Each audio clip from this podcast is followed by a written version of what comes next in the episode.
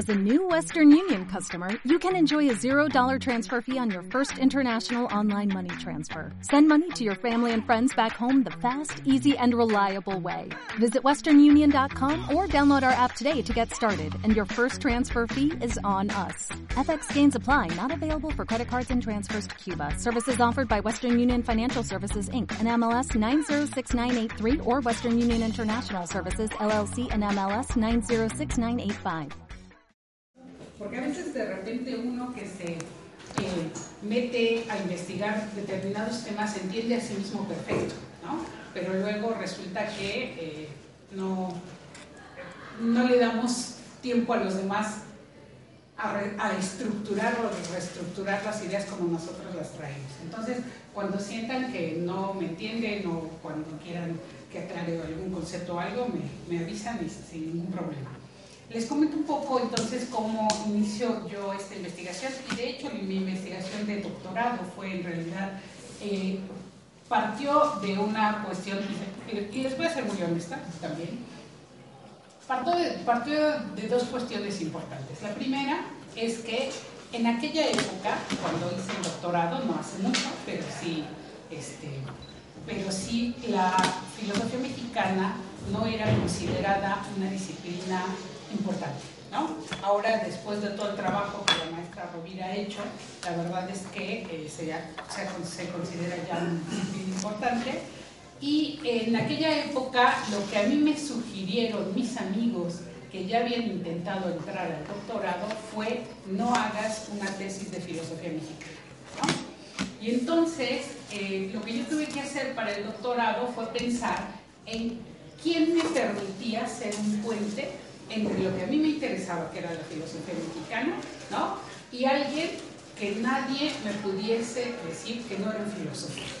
Y entonces justo me encuentro ahí a alguien que empecé a investigar también en, en mi tesis de, de, este, de maestría, que era Francisco Suárez. Y Francisco Suárez, como lo cita Heidegger, ¿no? entonces por supuesto nadie se atrevería a decir que no es filósofo. Pero justo Francisco Suárez es un... eh, es uno de los frailes españoles Jesuita, del, jesuita del siglo XVII que está sosteniendo una idea republicana. De hecho, como lo demostré en mi tesis de doctorado, Locke está copiando las tesis fundamentales de Suárez. Entonces, no lo podía citar Locke, por supuesto, porque todo aquel que citara la obra de Suárez desde 1712, 13, que se comó su libro en Inglaterra, iba a ser acusado de lesa majestad. Por supuesto, era un idiota y no iba a citar a Suárez, aunque copió todas las ideas fundamentales de él. Entonces, todo esto ¿por qué? Porque precisamente para llegar a Suárez yo lo que tuve que hacer fue desarrollar de una manera importante todo lo que fue el pensamiento de la Escuela de Salamanca. Y al pensamiento de la Escuela de Salamanca yo llegué por mi tesis de maestría cuando estaba haciendo la comparación entre eh, Sepúlveda y Bartolomé de las Casas en la polémica de Valladolid. ¿no? Y entonces me encuentro con que Bartolomé es uno, un- uno de los pensadores que efectivamente defiende al indio, pero que es muy, muy cercano a la escuela de Salamanca. Y entonces ahí encuentro un puente porque la doctora Rovira ya había investigado Francisco de Vitoria. Entonces justo me meto a toda la, la conceptualización de la escuela de Salamanca y a ello llegué preciso porque lo que yo quería investigar primeramente en mi tesis de, de doctorado era por qué los pensadores independentistas de México fundamentalmente eran teólogos y clérigos. Y entonces a mí me llamaba mucho la atención la idea que se tenía en aquel entonces cuando yo empecé mis investigaciones, que, que se publicaron en, este, en la aproximación a la historia de las ideas filosóficas en México, era que las ideas republicanas nos venían de Locke y de Rousseau. ¿no? Pero hay una- un texto fundamental de Melchor de Talamantes que es cuando le están haciendo el juicio por sedición, ¿no? la Inquisición le está haciendo el juicio por sedición, y cuando le preguntan que sus ideas republicanas, su idea de soberanía, de dónde, de dónde venía, que se estaba copiando a Rousseau. Y entonces Talamantes dice, de ninguna manera estoy copiando a Rousseau, porque Rousseau está hablando de una soberanía rigurosamente popular. Y yo solo hablo de una soberanía popular. Que es aquella que anda en, manos de todo el mundo en un libro que se llama El gobierno de los príncipes. Y el gobierno de los, príncipes, curiosamente, es de, es Tomás de Aquino. Y entonces, justo ahí es cuando yo empiezo a ver que probablemente, eso fue hace 20 años, ¿no? Probablemente hubiese una tradición en México que estuviera siguiendo una tradición propia, que no necesariamente viniera de las ideas modernas o de las ideas, de las ideas modernas de lo que ¿no? Entonces, justo ahí me meto yo a investigar la escuela de Salamanca y lo que encuentro es impresionante, porque no solamente es Melchor de Talamantes, los que no están muy eh, empapados de historia de la filosofía mexicana, Melchor de Talamantes es uno de los primeros independentistas. Yo sostengo que la independencia no comienza en 1810, comienza en 1808.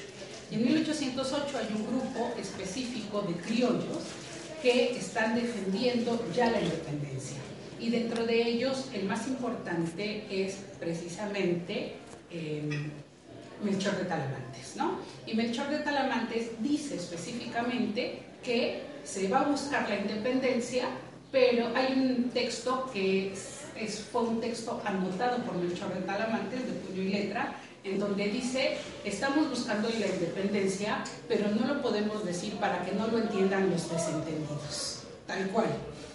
Entonces, vamos, sí estaban pensando en la independencia, pero a mí me parece muy interesante cómo ellos están justificando esa independencia y lo están justificando de una manera absolutamente teórica. Eso me parece impresionante, porque eso es algo que después no logran los otros, eh, los otros independentistas y que curiosamente cuando hago mis estudios sobre Servando Teresa de Mier, lo que yo voy encontrando es que Servando copia textualmente los textos, o sea, textualmente las ideas de estos independentistas de 1808 para justificar la independencia en 1810. Entonces, en, bueno, en 1811, que es cuando publica las cartas, a un, a un, a las cartas de un americano a un español.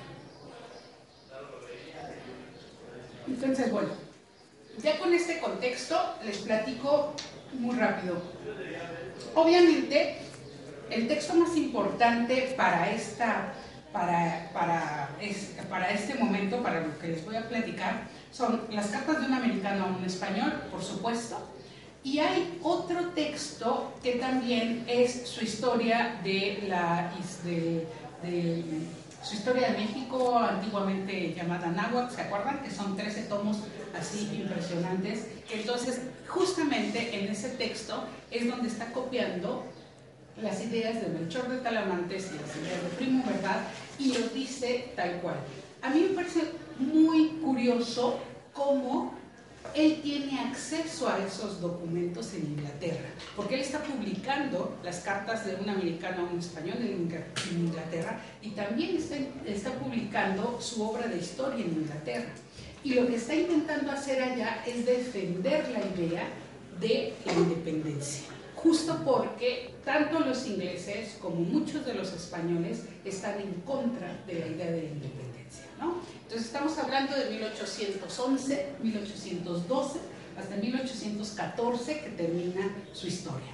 Y me meto un poco a la biografía de, este, de Servando para que vean de que más o menos en qué estaba pensando él.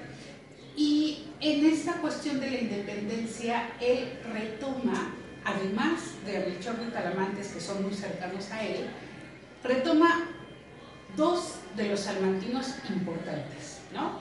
Está retomando las ideas de Domingo de Soto, que, ahorita les platico quién es Domingo de Soto, y está retomando también las ideas de Bartolomé de las Casas. Curiosamente, él es uno de los independentistas que reedita la brevísima relación de la destrucción de las Indias, justamente para justificar la independencia de México. Entonces es muy interesante cómo él está en realidad metido en toda esta discusión sobre la soberanía popular que ellos están trayendo desde el siglo XVI. Entonces, bueno, rapidísimo les, les, platico primero quién es Servando, después quiénes eran los integrantes de la Escuela de Salamanca o qué estaban pretendiendo los de la Escuela de Salamanca y después cómo Servando está retomando estas ideas de la Escuela de Salamanca. Entonces, eh, hay una interpretación canónica ya de, de Teresa de Mier que es precisamente la interpretación que hace el mundo Gorman. El mundo Gorman divide la obra de Servando en tres partes. Eh, la primera etapa, dice él, es la de 1763 a 1811. La segunda etapa es la de 1811 a 1820. Y la tercera etapa es la de 1820 a 1800, hasta que se muere.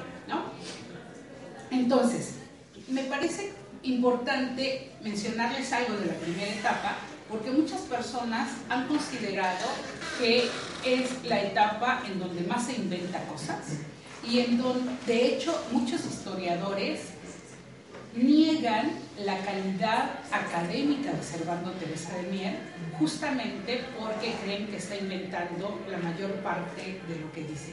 A mí lo que me parece después de los estudios que he hecho de él, es que no necesariamente está inventando. Servando es muy irónico, muy irónico. Entonces, sí hay que leer entre líneas qué es lo que él está pensando y sobre qué está ironizando, Entonces, me parece que lo que hace son constructos intelectuales específicos que le permitan a él justificar lo que quiere.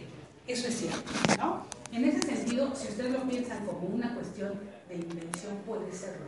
Pero es que hay motivos por los cuales Servando está construyendo su pensamiento de determinada manera. En la primera etapa, la obra más importante que nosotros podemos destacar es un sermón que hace a la Virgen de Guadalupe. Es un sermón que hace a la Virgen de Guadalupe justo en la basílica, ¿no?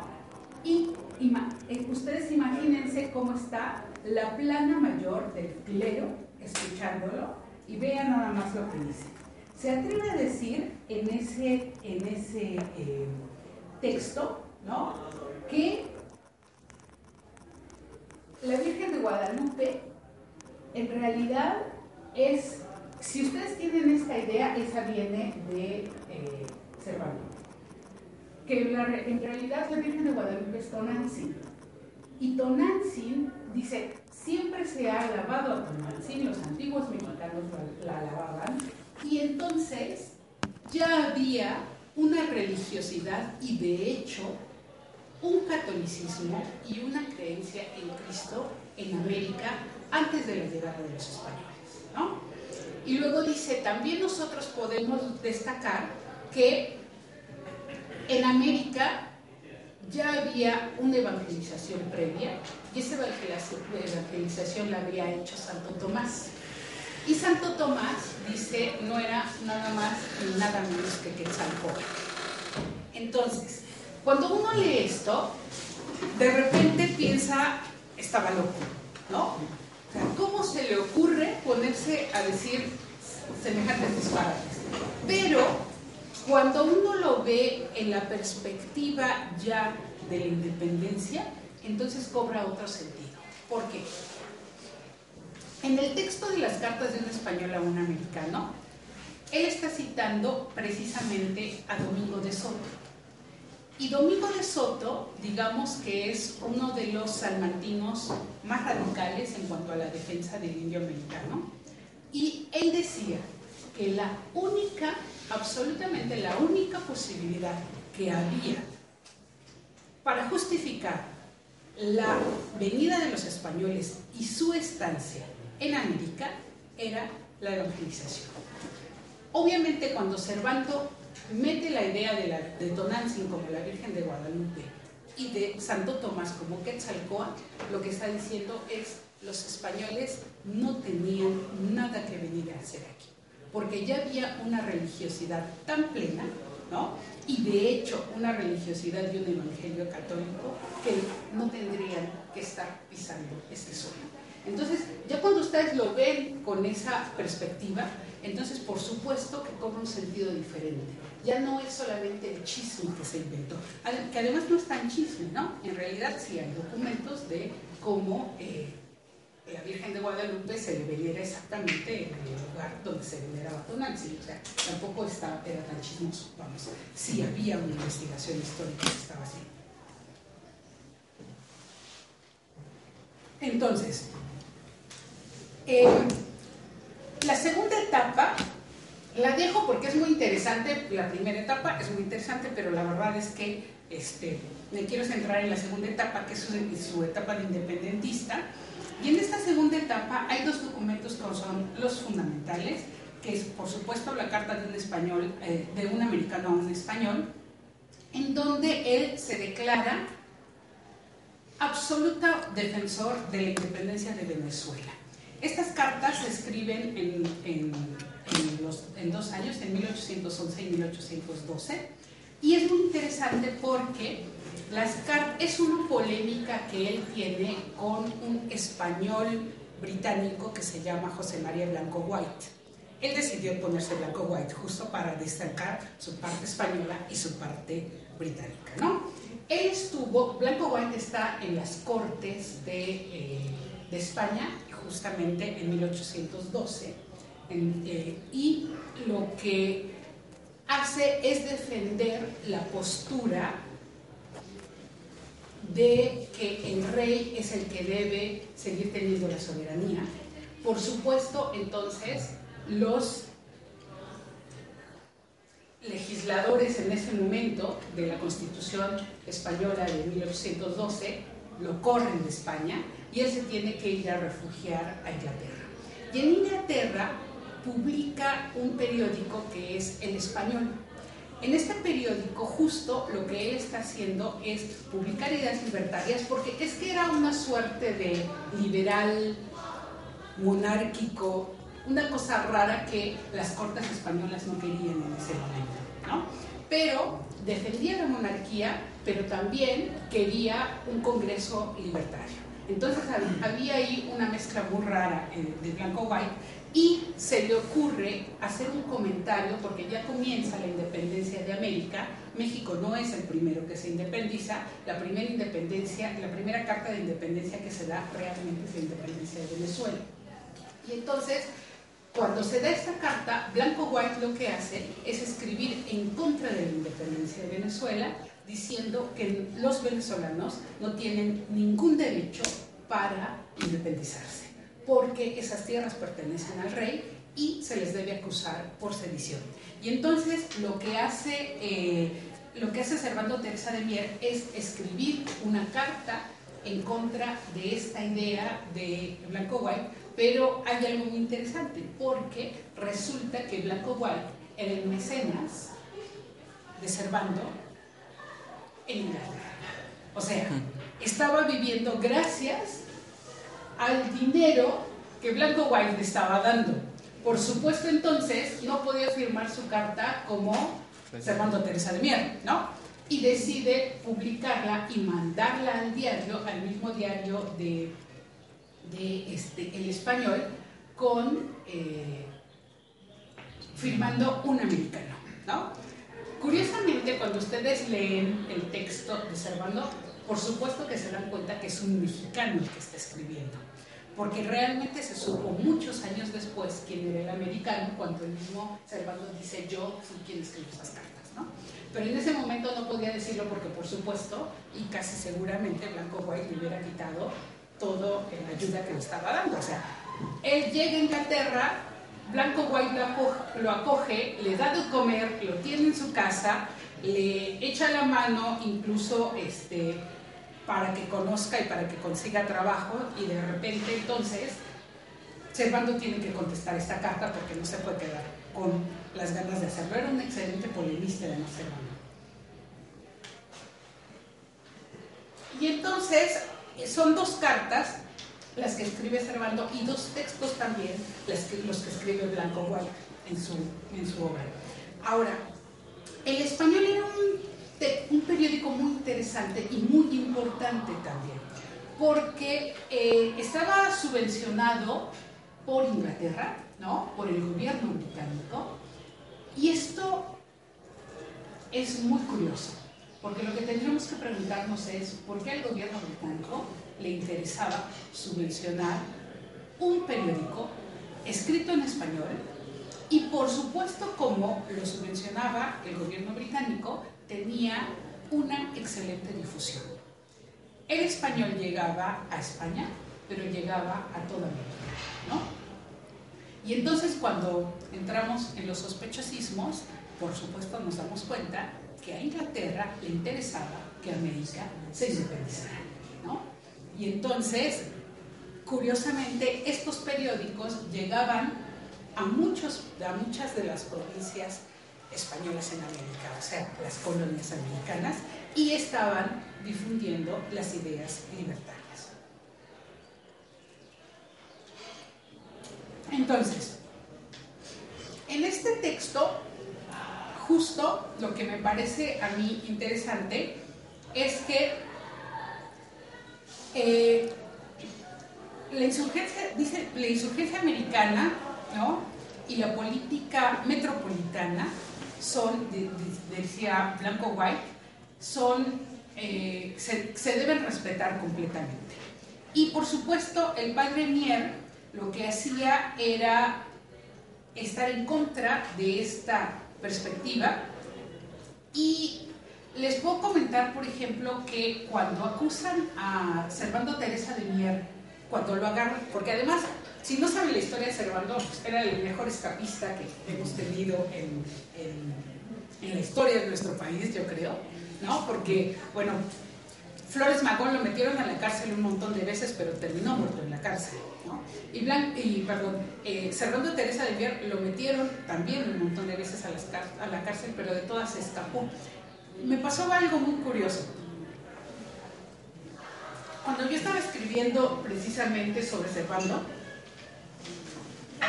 me di cuenta que la única manera de demostrar si Servando era un mentiroso o no era metiéndote a los archivos y ver si realmente había estado preso, porque incluso hasta eso le dicen que no es cierto, que no estuvo preso.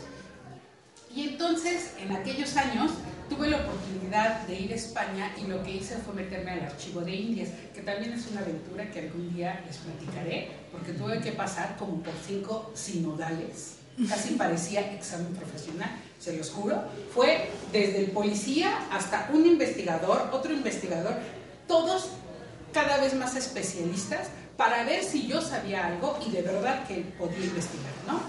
Efectivamente, pasé unos días en el archivo de Indias y encontré un documento que, por supuesto, como ya se habían robado en aquella época, ¿se acuerdan del archivo de Indias, uno de los códices? Entonces, ni me dejaron fotocopiar, ni me dejaron fotografiar absolutamente nada porque te hacen entrar con manga corta, tienes un policía aquí, es una mesa como esta, un policía aquí, otro policía allá y cámaras viéndote todo el tiempo. Entonces, el asunto es que no le pude ni sacar fotos, nada más lo pude ver. Y el documento decía efectivamente que Servando había pasado un tiempo en una de las cárceles, precisamente en Sevilla. ¿no? Y entonces, bueno, eh, entonces no era tan mentiroso. Por lo menos sí estuvo en una de las cárceles, aunque sus cárceles, por supuesto, eran las cárceles de religiosos. Les metían a ciertos monasterios y ahí los dejaban este, sin comunicación, ¿no? Eh, que era su manera de, castigo. Bueno, entonces, justamente cuando eh, se da una de las acusaciones de la Inquisición, ah, les decía que era un excelente escapista, porque se escapa de España, se escapa de Francia, de Inglaterra se viene a México a participar con Mina, lo vuelven a apresar, lo llevan a San Juan de Ulúa, Después vuelve a salir de San Juan de Ulúa, bueno, lo sacan, les platico este chisme muy interesante, porque es cuando precisamente llega nuestro primer eh, monarca al poder, ¿no? Y ya, los, ya, lo, ya tiene hartos a los españoles, y lo que decide, vean, ¿eh? estrategia política, es sacar de San Juan de Ulúa a Servando, mandarlo a México, porque si alguien podía derrotar la monarquía de México, era Servando. Y eso es también un escrito de los españoles, curiosamente. Y entonces, efectivamente, quien más estuvo dando lata fue Servando, lo vuelven a meter otra vez a San Juan de Ulúa, pero y cuando están trasladándolo hacia España para este, llevarlo a la Inquisición, porque San Juan de Ulúa era el último reducto español que quedaba en México, se vuelve a escapar. Y de ese escape se va a vivir Estados Unidos, ¿no? Entonces, bueno, el tipo, de verdad, bueno, tampoco era tan fácil escaparse, en realidad es que el cuate en, en Inglaterra hace alianzas con las sociedades secretas de aquella época, que eran muy, muy fuertes y siguen siendo ahora, que son quienes? Los masones, por supuesto. Y entonces sus cuates masones son los que le ayudan a escapar la mayoría de veces. La última vez que se escapa, antes de irse a Estados Unidos, fue precisamente en Cuba, se finge enfermo, llega a Cuba y en Cuba precisamente lo rescatan sus cuates, lo mandan a Estados Unidos junto con Vicente Rocafuerte, que eso es muy importante porque Vicente Rocafuerte era uno de los republicanos más, republicanos acérrimos que había, y entonces en Estados Unidos los mandan a comprar armas, pero Rocafuerte lo influye mucho, también lo influye el republicanismo este, gringo, y entonces cambia su perspectiva del mundo. Esta etapa que les estoy diciendo en la época independentista, en realidad él creía todavía que el mejor tipo de gobierno era una monarquía, ¿no? O sea, antes de irse a Estados Unidos, que fue en el 17, 1817, él todo el tiempo, todo el tiempo, perdón, en, en 1820 este, tantos, todo el tiempo anterior, él pensó que la mejor forma de, de, gobierno en México era una monarquía, una monarquía, por supuesto, al estilo de Inglaterra, ¿no? Una monarquía parlamentaria, no una monarquía absoluta. Vale, entonces, cuando, uno de los inquisidores está haciendo el dictamen sobre eh, eh, Servando Teresa de Mier, en este proceso es, hay un fraile que es Domingo Barrera y que decide que las cartas, las dos cartas de Servando, son sediciosas y vean por qué. Dicen, por fomentar la actual perturbación que aún nos permanece devorando. Son entonces declaradas por el Santo Oficio como injuriosas. Y Fray Domingo no solo se, no solo se dejaba, no solo, perdón, pero Fray Domingo no solo dejaba de refutar, sino que suscribía, dice él, la leyenda negra, o sea, el asunto es que desde la, perspectiva del Santo Oficio, una de las cuestiones graves de la perspectiva de Servando en su texto es que estaba suscribiendo la leyenda negra. ¿Se acuerdan ustedes de qué hablamos cuando hablamos de la leyenda negra? ¿De los españoles? ¿No? ¿Nadie tiene idea? La leyenda negra es precisamente toda esta idea que se formó los españoles contemporáneos dicen que, Pérez, Pérez Luño, por ejemplo, uno de ellos, dicen que la leyenda negra fue creada fundamentalmente por Bartolomé de las Casas y que esas ideas fueron retomadas por los alemanes y después fueron retomadas contemporáneamente. ¿Qué es la leyenda negra? La leyenda negra es esta idea de que los españoles vinieron América, mataron a mucha gente, destruyeron las poblaciones y, ¿se acuerdan? Si han leído la brevísima relación de la destrucción de las Indias, ¿no? Es súper dolorosa. Cualquiera de, la mayoría de nosotros que la leemos siempre, si no sentimos, si no llegamos a llorar, sentimos indignación, ¿no?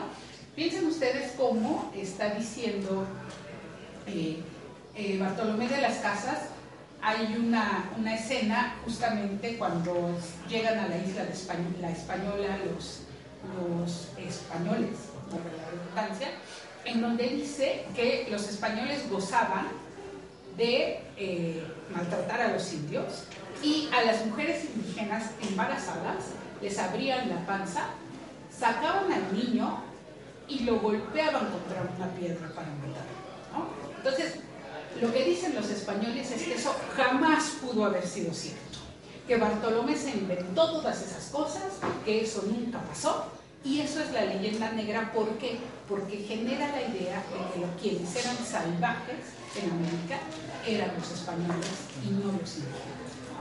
Entonces, esta leyenda negra efectivamente se utiliza posteriormente para decir que los españoles son una bola de bárbaros incivilizados y que no tienen una cultura decente que, por desgracia, chavos, es una leyenda que sigue siendo vigente hasta esta época.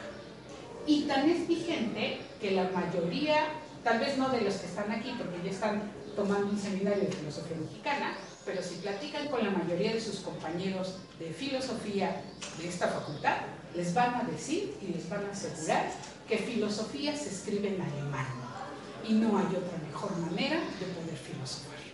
¿vale? Entonces, obviamente, si ustedes lo piensan desde una perspectiva histórica, Alemania, para poder surgir como una potencia intelectual, tenía que matar a la potencia anterior. Y la única potencia anterior a la alemana era España. ¿no? España realmente tiene el poder económico, político e intelectual hasta el siglo XVII. ¿vale? Y entonces, obviamente, los alemanes generan, comienzan a difundir esta idea de que son unos salvajes a partir de, las, de, la, de todas las propuestas de Bartolomé. Curiosamente, muchos de los textos de Bartolomé de las Casas se van a reeditar en Alemania ¿no? y se van a repartir en el mundo. Entonces, efectivamente, sí hay una idea de que los españoles son retrasados, de que el catolicismo es lo peor que le puede pasar a un pueblo, ¿no? Esto fue la idea de los liberales del 19, ¿recuerdan? Y del 20 incluso también, y entonces esto se sustentaba fundamentalmente en toda esta leyenda. Y los inquisidores ya lo veían desde entonces y se le acusa entonces a Fray Servando por estar suscribiendo a la leyenda negra que en ella se había expuesto el, dominico, ¿no? les estoy leyendo el texto del inquisidor. Además afirmaba que era importante que los historiadores dijeran la verdad de los hechos. Esto decía el inquisidor. Pero de ninguna manera, esta cita, de ninguna manera lo refiere para administrar materia a los vivientes futuros para que ejerzan venganza, sino más bien para que en lances semejantes vean el modo de evitar otros delitos y excesos también semejantes. O sea, los inquisidores se estaban dando cuenta que con esta difusión de la leyenda negra se podía llegar a tener una perspectiva de venganza en contra de los españoles mismos. Entonces, en estas cartas, Mier señala que todos los americanos desean, desean zafarse de las uñas de los españoles, que los han tiranizado tres siglos y que el pueblo, esta cita de Fray Servando, es libre e independiente y no es ni puede ser patrimonio de ninguna familia ni persona, y que en él reside esencialmente la soberanía y por lo mismo le pertenece exclusivamente el derecho de establecer sus leyes fundamentales y de adoptar la forma de gobierno que le convenga. Entonces, aquí me parece muy interesante ver cómo, si ustedes hacen un análisis de las perspectivas de la Escuela de Salamanca, esta es una perspectiva salmantina, no necesariamente viene de los liberales europeos, bueno, de los liberales ingleses y, eh, norteamericanos. ¿no? En realidad, lo que nosotros vemos es que aquí lo que está haciendo Servando es retomar todo lo que había aprendido de los independentistas de los 800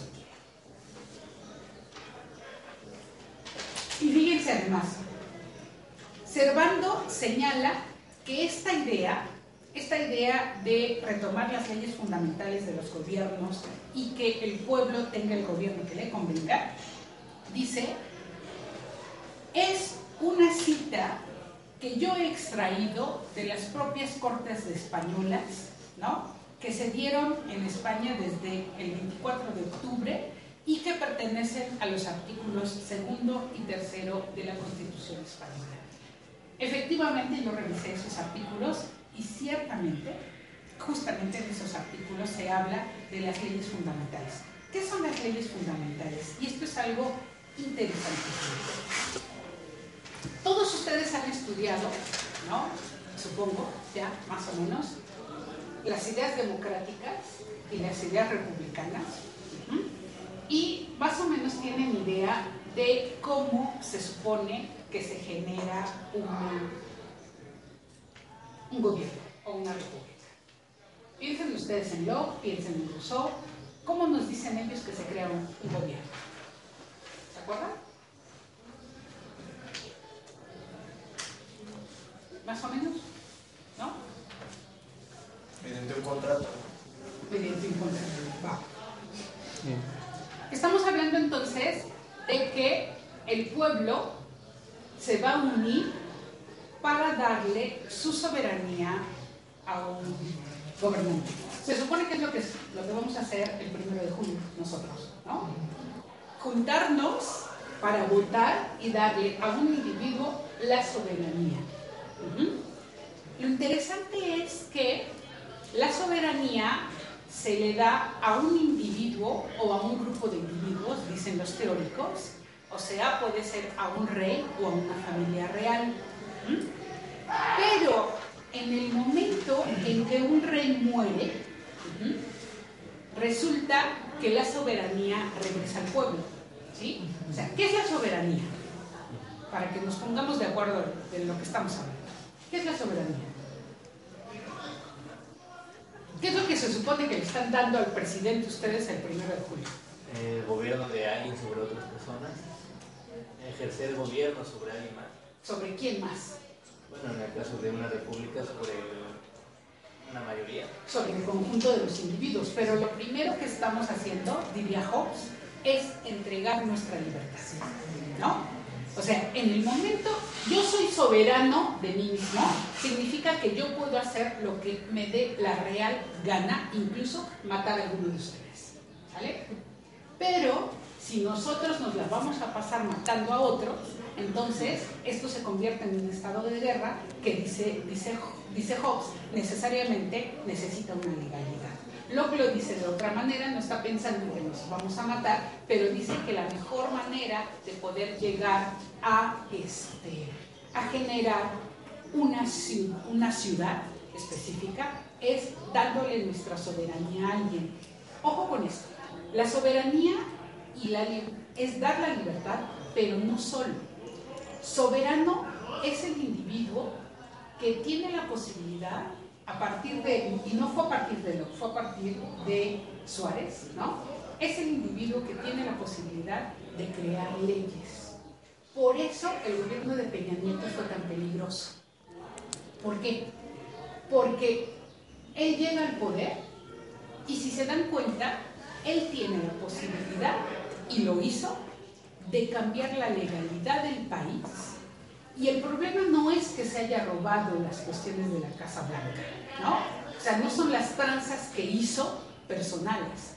El problema es que cambió la legalidad del país y en ese cambio de legalidad del país, ustedes se quedaron sin posibilidad de poder jubilarse, ¿no? Se quedaron las personas también sin posibilidad de poder tener un seguro social.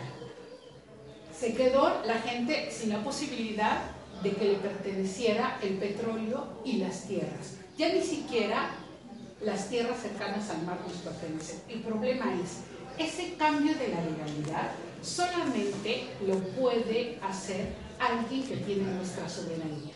¿Sale? Entonces, eso es lo peligroso. El soberano puede generar la legislación que le dé la gana. Se supone que debería ser conforme al bien común, pero esto era supuesto solo de los religiosos españoles, después ya no les importó, ¿no? A los liberales ingleses no les importaba tanto el bien común.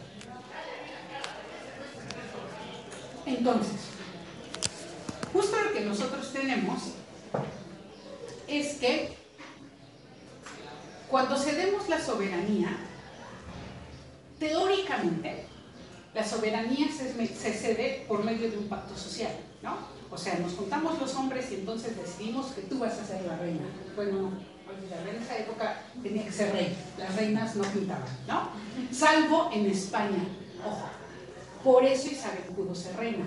Esto, justo por eso también, es que puede tener una soberanía una mujer y por eso también los principios de la Escuela de Salamanca son principios que tienen que ver con su propia jerarquía. Solo había dos lugares en Europa en donde las mujeres podían ser reinas.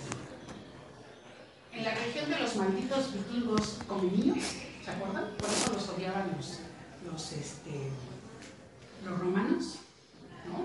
Eran muy libertarios en cuanto a sus ideas de de reinos, las mujeres podían combatir y las mujeres podían ser reinas. Y en España. Y en España, justamente, una mujer podía gobernar si había, si el grupo de notables se juntaban y le cedían a ella la corona. Por eso Isabel siempre fue más importante que Fernando, porque su reino fue más importante que Fernando. Bueno, era más grande. Sí. Pero no te escuché bien que dijiste los vikingos, específicamente qué región o qué. Dentro de la política de los vikingos, ¿no? En el norte de, en el norte de Europa, justo lo que nosotros tenemos es que las mujeres tienen derechos, ¿no? Las mujeres pueden gobernar y las mujeres se pueden divorciar. O sea, si una mujer es maltratada y ya no quiere vivir con su marido, ella puede dejarlo sin ninguna consecuencia. ¿Cómo se le llamaba en ese momento a la región? Es lo que sería ahora la parte de Noruega y Finlandia, ¿no? Toda esa parte es la que ocupaban los vikingos, que bueno, acuérdate que hubo una época en que ocuparon incluso hasta la mitad de Europa y ocuparon Inglaterra. O sea, los tipos llegaron, los tipos llegaron hasta París, ¿no? Entonces, realmente eran grandes luchadores y también algo importante, las mujeres podían combatir las mujeres tenían, eh, pues estaban protegidas por las leyes vikingas. Esto es muy interesante. Aparte de ellos, solamente España eh, tenía también una, en España una mujer podía gobernar, ¿no? Entonces. De acuerdo con la ley sálica, ¿no? Sí. que las mujeres heredan. Que las mujeres heredan, exacto. Pero las mujeres nobles, bueno, ya después platicaremos sobre. Entonces, suponte entonces que todos decidimos que eres reina, precisamente. Y entonces decidimos que eres reina y para eso hacemos un acuerdo, nosotros la ungimos como reina y eso nos han dicho que teóricamente pasa, pero jamás nunca se ha dado, bueno sí, Aparentemente no hay ningún lugar en donde sepamos que haya pasado eso en el mundo, porque teóricamente así debieron haber se debieron haber constituido los reinos. El único lugar en donde un reino se constituyó de esa manera fue México, porque precisamente Cortés cuando llega a México, ¿no? decide juntar a los hombres con los que venía y para poder ejercer la soberanía política y comenzar a luchar contra los indios en nombre del rey, no solamente bastaba con que el rey lo hubiese mandado. Él lo que decide es juntar al grupo de individuos, ¿no? Y que ellos le donen su soberanía para ser él el representante legítimo del rey en México en lo que después se llamó la Nueva A esto se le llaman leyes fundamentales. Las leyes que surgen en esos primeros momentos en donde nosotros le damos la soberanía a alguien y entonces ese alguien comienza a hacer leyes en donde dice, un individuo no puede matar a otro porque irá a la cárcel, un individuo no puede robar a otro, etc. Pensemos, por ejemplo, que los diez mandamientos son como las leyes fundamentales. Toda ciudad o toda república va a generar sus leyes fundamentales. Y esas leyes fundamentales las va a generar necesariamente a quien se le da la soberanía. En este caso, ¿no? A Cortés en México. Cortés hace entonces una legalidad y esa legalidad es creada precisamente en el Cabildo Metropolitano, lo que sería el ayuntamiento, perdón, en el Cabildo, lo que sería el ayuntamiento.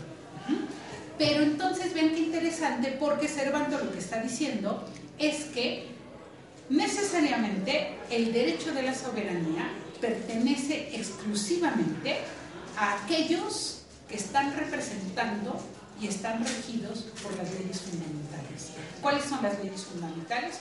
En este momento y en el caso de México, precisamente las que se generan con Cortés.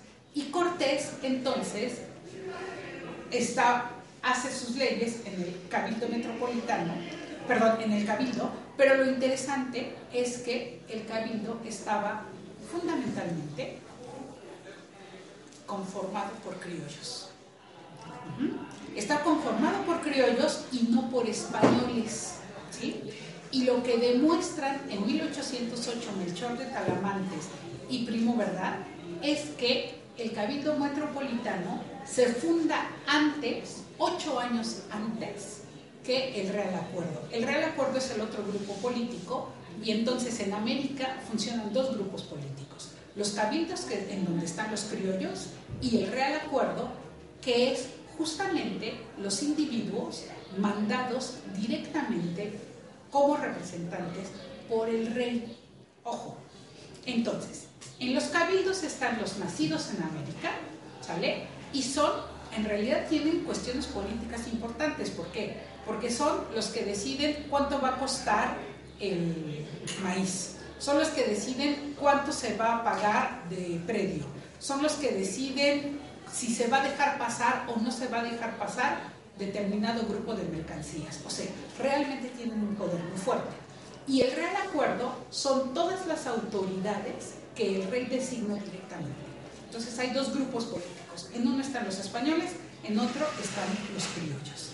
Y justamente lo que demuestra en 1808 es que el grupo que tiene la, la legitimidad, una vez que el rey no está, no es el grupo que viene del rey, porque es absurdo. O sea, si, un, si ella decide que ellos dos van a ser sus colaboradores y que nos van a gobernar a todos los demás, ¿sí? Pero ella renuncia a su trono, ¿qué pasa? Pues ellos dos pierden su poder, no sirven para nada, ¿no? Y entonces, ¿en quién reside la soberanía? En todos nosotros. Y todos nosotros entonces estamos conformados en el cabildo. Por lo tanto, las leyes que ha generado el cabildo son las leyes que van a funcionar para gobernar a México. ¿Se dan cuenta? Esto es muy interesante porque precisamente Servando lo que está diciendo es, y yo no estoy diciendo nada diferente de lo que no hayan dicho los españoles precisamente en las Cortes de España de 1810. Y ven cómo se defiende y dice, yo lo único que estoy haciendo es copiarlo, cuando no es cierto, porque históricamente en México sí sucedió de otra manera, porque los españoles lo suponen como una cuestión teórica. Y aquí es algo que la maestra Romina siempre ha dicho, es que en México estas cuestiones que son teóricas en Europa, en México se han llevado a cabo. ¿Ven? Y sucede lo mismo aquí. Vale. Entonces, justo Servando lo que está haciendo es retomar las Cortes Españolas, ¿no? De retomar la Constitución Española pero solo para defenderse, porque en esencia lo que está retomando es sí la constitución española, ¿sale? Pero con una perspectiva americana. Y esa constitución española con una perspectiva americana la tenemos nosotros desde el siglo XVI. ¿Qué es lo que pasa? Desde el siglo XVI, Francisco de Vitoria, su alumno es Domingo de Soto, ¿no? Y Domingo de Soto es gran amigo de Bartolomé de las Casas. O, eh, se da, hay una cosa que es la Escuela de Salamanca, que Francisco de Vitoria es uno de los creadores. En realidad ahora, con todas las investigaciones que se han hecho, se dice que hay tres momentos fundamentales de la Escuela de Salamanca. El primer momento es en el siglo XV, en realidad, ¿no? que es la primera escuela, que se conoce como primera escuela de Salamanca. Después, la segunda escuela de Salamanca, y esa segunda escuela de Salamanca es la que funda Vitoria. Y la tercera escuela de Salamanca, que son los alumnos de Vitoria. Entonces, esta primera escuela es algo que se está descubriendo contemporáneamente, porque antes se pensaba que el fundador era Vitoria. Lo que se ha descubierto es que no, que hay varios autores, como Cayetano y algunos otros, que han generado perspectivas previas, democráticas, a la Escuela de Salamanca, y que en realidad Vitoria y los demás salmantinos están retomando. De hecho, Alejandro está haciendo una tesis muy, muy interesante este, sobre la, este, ¿cómo se llama? los comuneros. Y justo en la investigación de los comuneros, lo que he encontrado es precisamente que estas ideas de la primera escuela de Salamanca están muy relacionadas con los comuneros. Para los que no sepan quiénes son los comuneros, es el grupo de españoles que se opuso a la corona, bueno, que se opuso a Carlos V cuando Carlos V quería coronarse como el rey, como el rey del Sacro Imperio Romano Germánico. ¿no? Entonces, obviamente Carlos V, que es el primer soberano absoluto, hay dos interpretaciones de Carlos V, ¿no? que en realidad no es, es Carlos V del Imperio Germánico y Carlos I de España, pero Carlos V, como lo conocemos nosotros, en realidad hay dos perspectivas de él. Una, que era un católico maravilloso y que por eso generó la polémica de Valladolid, ¿no? Y la otra, que era un desgraciado, este, que era un desgraciado absolutista que reprimía a todo aquel que estuviera en su contra. Y efectivamente reprimió a los que estuvieron combatiendo con, contra él este, en, las comunidades de, España. Entonces se deshacía de todos aquellos que no estuvieran a su favor, incluyendo a su madre, por ejemplo. ¿Se acuerdan? Es el hijo de Juana la Loca, que ni estaba tan loca ni nada, pero no les convenía que estuviera en el poder y entonces la declaran loca. Y eso fue Carlos V. Entonces se imaginarán, ¿no? Si encierra a su madre y no le permite, no le permite salir, se imaginarán cómo trató al pueblo. Todo esto porque precisamente tenemos ya varias perspectivas de la escuela de Salamanca y es esta escuela la que justamente llega América, de ellos sí se sabrán algo, de Alonso de la Veracruz, ¿no? de Fray Alonso seguramente ya les habló, y también de este, Bartolomé de las Casas. Ahora, ¿quién es Domingo de Soto? Domingo de Soto es un más o menos contemporáneo de Victoria, aunque aprende mucho de él, ¿no? Por eso se dice que es su maestro. Pero Domingo de Soto eran, eran muy interesantes los dominicos porque ellos luchaban por una perspectiva democrática del gobierno, ¿no? por una perspectiva igualitaria que les viene de su propia idea cristiana del mundo. O sea, para ellos todos los hombres somos iguales por naturaleza y todos los hombres somos libres por naturaleza por el simple hecho de haber sido hijos de Dios. ¿Vale?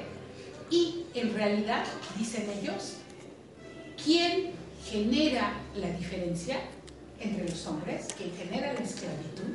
¿sí? No es la naturaleza. Quien genera la esclavitud es precisamente el acuerdo entre los hombres. ¿Por qué? Porque llega un momento en que hay una carencia y entonces yo no tengo que comer, ni puedo darle de comer a mi familia, y lo que hago es un pacto con otro individuo para venderle mi trabajo y mi cuerpo con tal de que me mantenga. Y en ese momento está generando la esclavitud. Pero entonces la esclavitud es un pacto social, no es algo que viene por naturaleza. Desde esa perspectiva, entonces, todos los hombres somos libres e iguales por naturaleza. Y por supuesto, entonces, la idea de que todos los hombres están creando un gobierno es una idea que viene de esta perspectiva que Agnosio Velasco le llama la perspectiva, la perspectiva republicana. ¿no? Es decir, para generar una república necesitamos el acuerdo entre los hombres. ¿vale? Y entonces vean cómo no es Rousseau y cómo no es Locke. En realidad estamos hablando ya de algo que se practicaba en España desde el siglo XV. Y por gracias a eso, precisamente, Isabel puede ser reina. Porque se vota por. Entonces, esta es una práctica que después se teoriza y la Escuela de Salamanca la teoriza de una manera que después nos llega a América como una teorización y puesta en práctica por Bartolomé de las Casas y por Alonso de la Cruz. No estoy saltando mucho, si me van siguiendo, o ya, ya cuando se pierdan me avisan, por favor. Va. Entonces, ¿qué pasa con una vez que ya le dimos la soberanía a alguien? ¿sí? Se la damos a un rey o a, una familia real. Recuerden ustedes entonces que se le da a la familia real española, pero hay un momento en 1808 en donde es largo de contar, aunque es súper simpático, pero toda la familia real española, por todas las argucias de Napoleón Bonaparte, que era un excelente estratega, toda la familia real española, toda, ¿se, ¿se imagina lo que es eso? O sea, todos primos, hermanos, parientes, amantes, se fueron amantes, todos. El amante de la reina. Se fueron a España, se fueron a Francia. A Bayona. Y en el momento en que llegan a Francia, les dice Napoleón, ¿qué creen? Pues que había un pleito entre padre e hijo por la corona y por eso se van, porque los dos buscan, obviamente, al que resuelve el problema el rey más poderoso en ese momento, y el rey más poderoso pues es Bonaparte, ¿no? Y entonces Bonaparte les dice, vengas de acá, nosotros resolvemos acá la bronca, no se preocupen, y cuando llegan le dicen, pues ¿qué crees? Tú le entregas la corona a tu padre de vuelta, Fernando VII le entrega la corona a su padre y hace entonces que Carlos, que, perdón, que, sí, que Carlos IV le dé la corona a su hermano, ¿no? Entonces, curiosamente, a partir de ese momento, el rey, español, que sería este, un Bonaparte, ¿no? se convierte en un rey ilegítimo. ¿Por qué? Porque no es el pueblo el que le dio el gobierno, sino que él se lo tomó por fuerza. ¿Se dan cuenta? Entonces, en ese momento, el asunto es en quién reside la soberanía y en quien reside la soberanía es precisamente en el pueblo. Pero justo todo esto es lo que va a decir Fray Servando Teresa de Mier en su Historia de la Nueva España.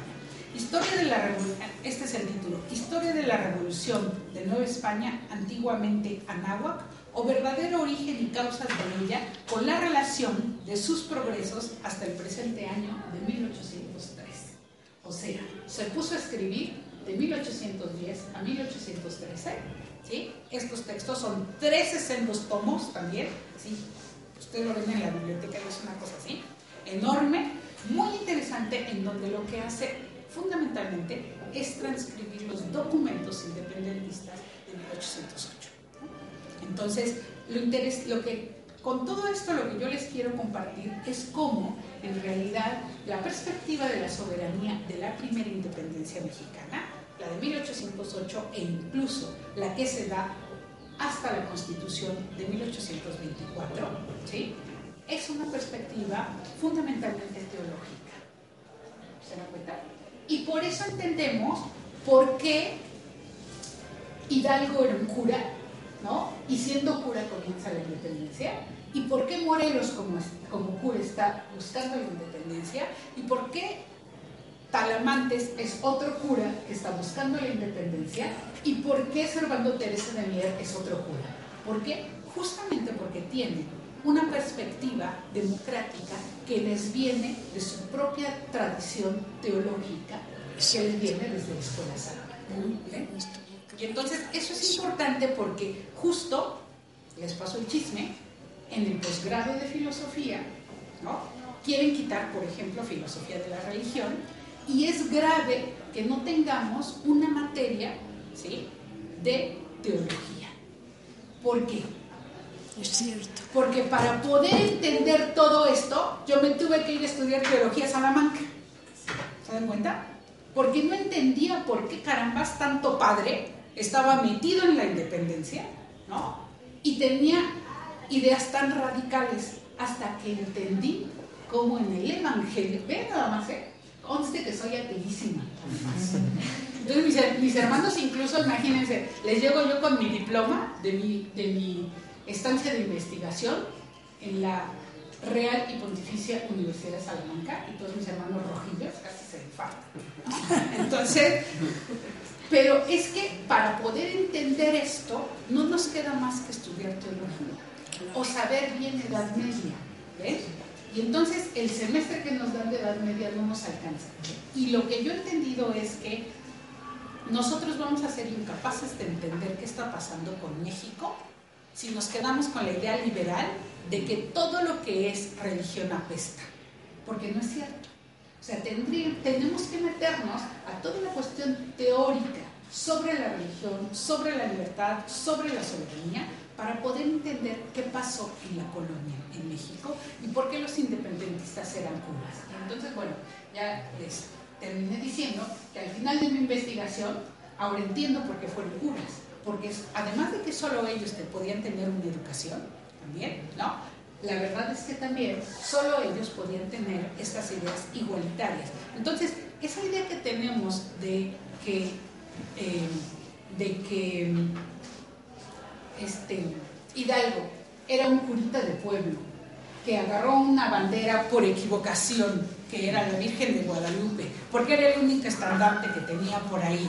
Y entonces con ese sitio todo el pueblo lo siguió. Es absurdo, porque también, y esto es algo que en lo que no me voy a meter, pero que sí me gustaría investigar en algún momento, es toda la perspectiva del guadalupanismo en México. La Virgen de Guadalupe es un símbolo de nacionalidad desde el siglo XVII en México. Y justamente no es casualidad entonces, precisamente, que para comenzar la independencia utilicen el estandarte de la Virgen de Guadalupe. Fíjense a mí me parecía detestable porque además, como verán, yo ando por el norte y vivo en el norte, viví en el norte muchísimos años y obviamente las peregrinaciones son espantosas hacia la villa, ¿no? Son dos días en que está parado en todo el norte, no se puede hacer nada y yo detestaba por mi falta de creencia en Dios, detestaba todas esas épocas. Y ahora ya hasta me gusta, digo, porque ya entendí que el símbolo de nacionalidad de México y el símbolo de independencia, curiosamente, tiene que ver de una manera muy directa con la Virgen de Guadalupe. Pero que obviamente es un estandarte que implicaba la identidad del propio pueblo mexicano antes incluso de la independencia. Entonces, bueno, todo este asunto que con, esto concluyo es para que nos demos cuenta cómo tenemos una tradición propia, una tradición, nos guste o no, y ahí sí ya dejo de ser beligerante con el pobre de Samuel Ramos, nos guste o no, tenemos sangre española y sangre eh, indígena, por lo menos los chilangos, ¿no? O sea, no quiero faltar al respeto a la gente de Chiapas y a la gente de Yucatán y de Oaxaca, que todavía son indígenas puros, pero nosotros, por lo menos los chilangos, sí estamos compartiendo esta mezcla, la mayoría de nosotros, y entonces, bueno, si la comprendemos así, también tenemos que comprender que tenemos una tradición propia que viene no solo desde la colonia, sino desde toda la perspectiva indígena que podemos nosotros seguir y que esa tradición es una, tradición muy libertaria, es una tradición igualitaria y es una tradición democrática que está dentro de la propia estructura de la colonia e incluso dentro de la propia estructura de los pueblos originarios. Y entonces, si nosotros nos damos cuenta de esto, ¿sí? Entonces también vemos por qué la independencia y por qué las luchas que hicieron los pueblos originarios para su propia independencia es algo que todavía tenemos que estudiar, pero que lo tenemos que estudiar ya con ojos desde México. O sea, viendo cómo nos funcionó a nosotros y cómo todo este cristianismo republicano nos permitió tener una perspectiva diferente del siglo XIX e incluso en la actualidad. ¿no? Entonces, no podemos negar que la mayoría de sus padres, porque ya a nosotros ya no nos tocó tanto, pero la mayoría de sus padres son católicos. ¿no? Y que nos guste o no, aunque nosotros no seamos católicos o seamos protestantes por la religión que tengamos, tenemos un rollo religioso muy metido en nosotros mismos. ¿Por qué? Porque nuestra educación sigue siendo una educación que nos dieron padres y abuelos, que es una, que es una cuestión religiosa. Entonces, independientemente de que nos guste o no, no podemos dejar de estudiar. Y tenemos que meternos para poder entender bien qué estuvo pasando en nuestro pasado reciente y pasado lejano. Entonces hay una tradición y esa tradición es algo propio, es algo que no se da de la misma manera en España que en Europa, ¿no? Y es algo que tendríamos nosotros que meternos más profundamente para investigar y que yo creo que vale la pena ir rescatando e ir rescatándolo como parte de nosotros mismos y de una tradición que hemos ido creando en México. Por eso es tan importante estudiar filosofía mexicana, ¿no? porque si no, no entendemos la mitad de lo que somos contemporáneamente. ¿no? Este asunto, por ejemplo, de que la gente que no somos religiosas seamos tan respetuosos cuando llegamos a una, a una iglesia, por ejemplo. ¿no? ¿O por qué si estamos criticando a la religión católica y mi hermana cumple 15 años y decidieron hacerle la misa, pues yo voy sin que me cause tanto problema? ¿Se dan cuenta? Cuando en otros países no podría ser de esa manera. Entonces, sí hay todo un simbolismo que nosotros tenemos que seguir rescatando. Bueno, espero que les haya servido de algo y cualquier pregunta.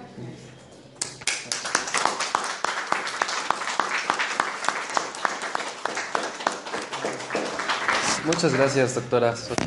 Tenemos tiempo suficiente para preguntas, por si desean. Sí. A ver, anímense. Sí, la primera pregunta es, en tu exposición nos has dado un relato súper interesante, interesante histórico sobre diferentes situaciones que investigaste y sobre las cuales pudiste generar, pues al fin y al cabo, no lo dijiste explícitamente, cómo, cómo lograste que se te aceptara. Pero, eh, bueno, un poquito va por ahí mi ¿no? ¿Cómo lograste al fin y al cabo? ¿Y cuál sería entonces, así como que lo más sintético que nos pudieras decir? ¿Cómo argumentar, defender esto, que, bueno, es cosa de todo una obra de nuestra maestra Carmen Rovira, de por qué sí filosofía mexicana, ¿no? Pues, obviamente, yo me doy una respuesta breve también, ¿no? La filosofía es algo general y lo particular pues, obedece a, un, todo un proceso histórico, ¿no? Pero ¿cuál fue tu, tu argumentación? ¿De qué manera hiciste ese colocarlo conceptualmente, aparte de todo este discurso que efectivamente hace alusión a diferentes momentos entre pensamientos, soberanías que fueron completando para, pues, para dar un, una nación a través de sus luchas y demás procesos históricos. ¿no? Bueno, eh, a ver, primero lo del asunto de, de, qué pasó con la tesis, ¿no? Bueno, les decía que eh, yo pensé en, en, alguien que fuera el gozne entre eh, la filosofía canónica, ¿no? Y lo que yo quería hacer, que era filosofía mexicana. Y a quien encontré fue a Francisco Suárez, porque Francisco Suárez es heredero de la Escuela de Salamanca. Entonces, como Francisco Suárez les decía, lo cita Heidegger y lo citan un montón de filósofos modernos, incluso Descartes y demás, entonces no me podían decir que no era filósofo. ¿no? Pero entonces lo que hice fue tomarlo a él como pretexto y mi tesis, muérense de la risa, se llama, eh, a ver, ¿era qué?